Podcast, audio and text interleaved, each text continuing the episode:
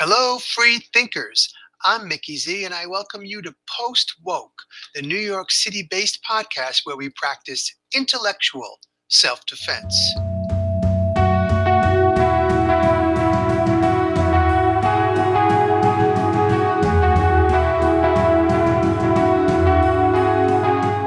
It's been a while since I've done a solo pod, and I'd say it's time. But I do want to warn you that I have some great guests lined up. It's really just a matter of scheduling. And a little teaser um, someone will be on Post Woke very soon. Someone who caused quite a stir on the Joe Rogan experience more than a few months ago. So stay tuned. Now, this particular episode will be short and cover um, three general topics hypocrisy, wokeness, and peer pressure. So let me begin with hypocrisy because the powers that shouldn't be have now guided us from COVID to Ukraine. And at the moment, the topic du jour is abortion.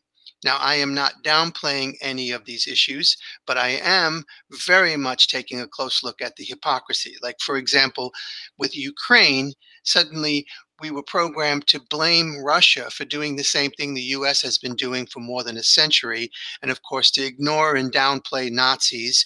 And perhaps the biggest hypocrisy is to suddenly care about a foreign intervention when it doesn't involve Yemen, Syria, Libya, Iraq, Afghanistan, and so on. But more recently, very recently, the um, hypocrisy has piled up around the issue of abortion because of the allegedly leaked Supreme Court memo. And it's just astonishing. I'm glad I'm still mm-hmm. astonished by this because I don't want to become so jaded that that this doesn't even move me. But it's astonishing to watch, particularly the left. And when I say the left, everything from mainstream Democrats all the way to the far left, including even anarchists. It's I'm watching them suddenly be able to define what a woman is after years of banning use of the word. And after more than two years of refusing any discussion of bodily autonomy when it comes to medical freedom, now they're back to chanting, My body, my choice.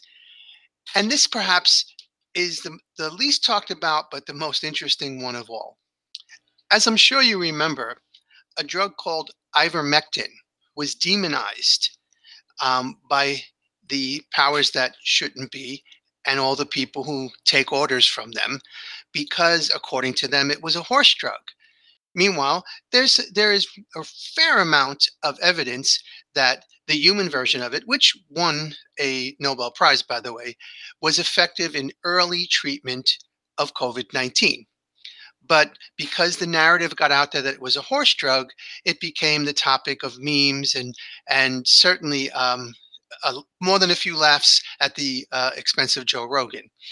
Well, misoprostol, and I'm doing my best to pronounce it properly, um, is another drug that can be used to treat horses and to treat humans. I believe in both cases for ulcers, but it's also been used as a DIY, a do it yourself abortion drug for women who are pregnant and can't get access to a safe abortion. And right now, the left, from moderate Democrats all the way to anarchists are actively and enthusiastically promoting this as an option if Roe v. Wade is overturned. And none of them is talking about the reality that it also has a version of it also has use in treating horses. And this is what passes for uh, reality in woke world today. And that's why I just dedicated this little opening section to hypocrisy because what reality in woke world is 24/7 hypocrisy. And for a little bit more about what life in woke world is like, I have two examples after this short break.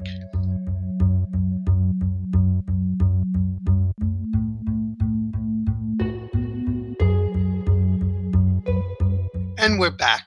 Um, these two examples of life in woke world um, were appeared on my Substack relatively recently. Again, as I've said, I'm not always sure who reads the articles, who listens to the podcast, and how many people do both. So I often cross over to make sure this material reaches as many people as possible. So, example one um, was printed under the title of Your Books Are Being Pre Censored. And I go on to write there is obvious overt censorship. A recent example might be the failed attempt to silence Joe Rogan. Yeah, I know that's the third time I've mentioned him this episode not on purpose.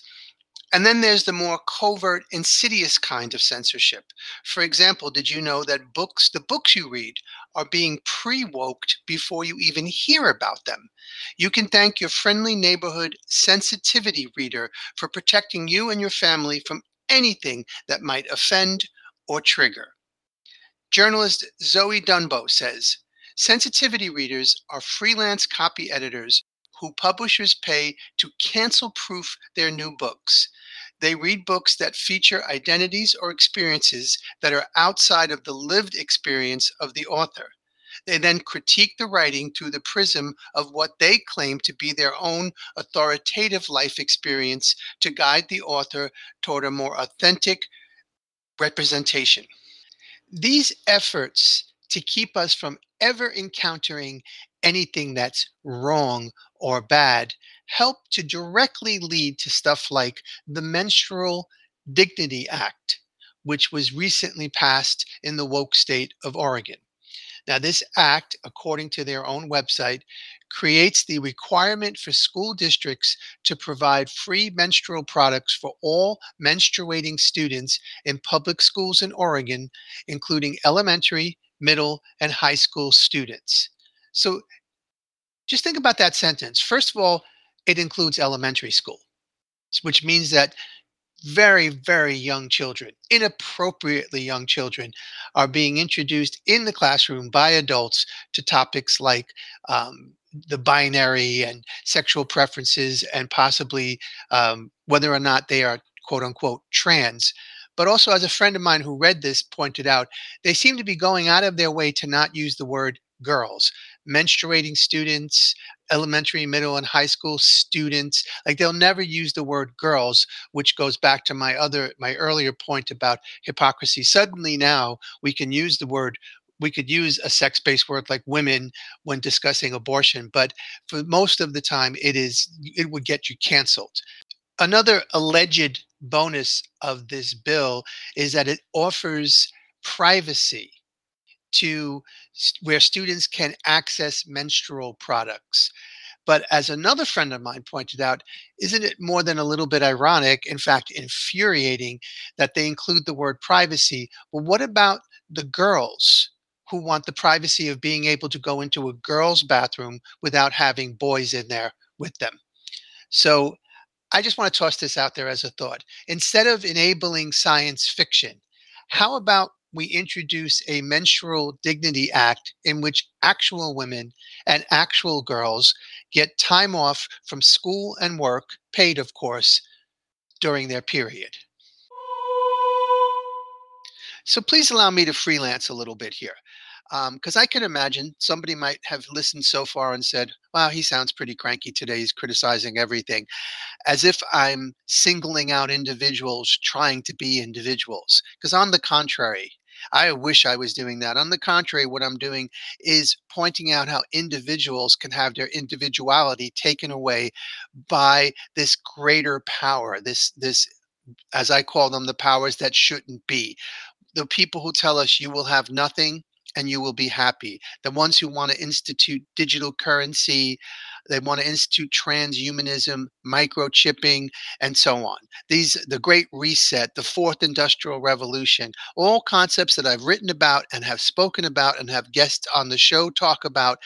And these type of dramatic world changing events don't happen in one fell swoop they have to slowly condition us to surrender our autonomy to them so when we agree one day that my body, my choice is the good thing to say, and the next day it's virtually terrorism to say it.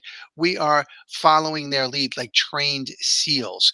When we believe that we need tampon dispensers dispensers in boys' bathrooms, we are going against the evidence of our senses to fit in. And that's exactly what they want us to do.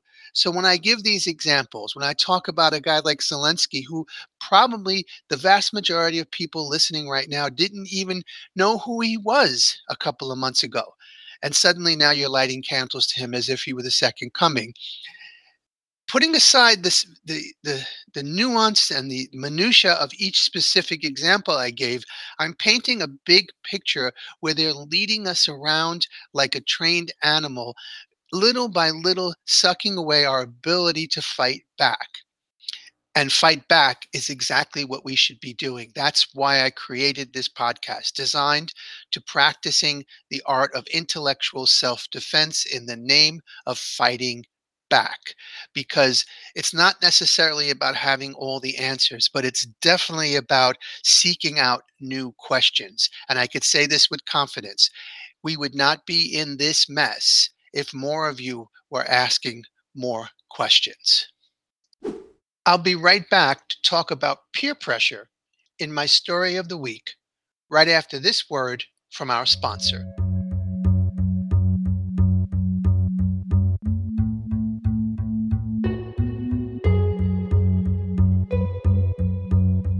Hey, Mickey Z here with a few messages before we get back to the show. I'm asking you to become a paid subscriber to Post Woke. To do so, it's very simple. Just go to mickeyz.substack.com. The link is in the show notes. And there, for just $5 a month, less than 17 cents a day, you can support what I'm doing and get a steady flow of podcasts, articles, and other content, including perks that are available only to paid subscribers. So I thank you in advance for making that commitment. It really makes a difference. In addition, if you'll scroll through, scroll through the show notes, you'll see that I have a link in there for the project I do to help homeless women in New York City. Your support is most welcome. There's a link in there for a very cool post woke podcast t shirt to let people know what your favorite podcast is. And there's also a link in there for my NFT digital art photography. If you're interested in non fungible tokens as a collectible, please click that link, check it out, and maybe maybe buy yourself a collectible work of art. So, on that note, thank you again. And most importantly, please consider becoming a subscriber at mickeyz.substack.com. And now let's get back to the show. If you're not a New Yorker or familiar with New York, you might be surprised to learn that not all of our subway lines run below ground. In four of the five boroughs, subway trains run on an elevated trestle that everyone in New York calls the L. Now, growing up near an elevated train presented my friends and I with the opportunity for much mischief. For example, we could steal ripe tomatoes from a fruit stand on 31st Street and then toss the tomatoes at a train passing over our head on the L. But a more dangerous practice involved walking from one train station to another. The first step would be to sneak on the train, and I don't remember ever paying during my entire adolescence. We'd hide out near the token booth, we still had tokens back then until we heard the train coming. We'd vault the turnstile and head up the stairs taking them two at a time. To make it look like he gave a shit the token clerk would yell hey! after us way too late. So we'd take the train one stop from 36th Avenue to 39th Avenue or reverse, and then we'd walk back to the other stop. Now, when I say walk, this is what I mean we would go to the end of the platform. This is elevated 30, 40 feet above the street. And we would climb down a few steps to this narrow walkway that was near the tracks. It was actually just like, it still is, like three planks of wood. And it's the area where subway workers could go on if they needed to do repairs on the tracks. So we when we stayed on these planks very carefully within that parameter, we could walk from one subway station to the other without a train hitting us as it passed, and we could be able to look down onto the street. Now, I was never really big on looking down, but I did it because peer pressure is a powerful entity. And in fact, that's the moral of this story. Peer pressure is a powerful entity. Therefore, the take home message is keep your guard up.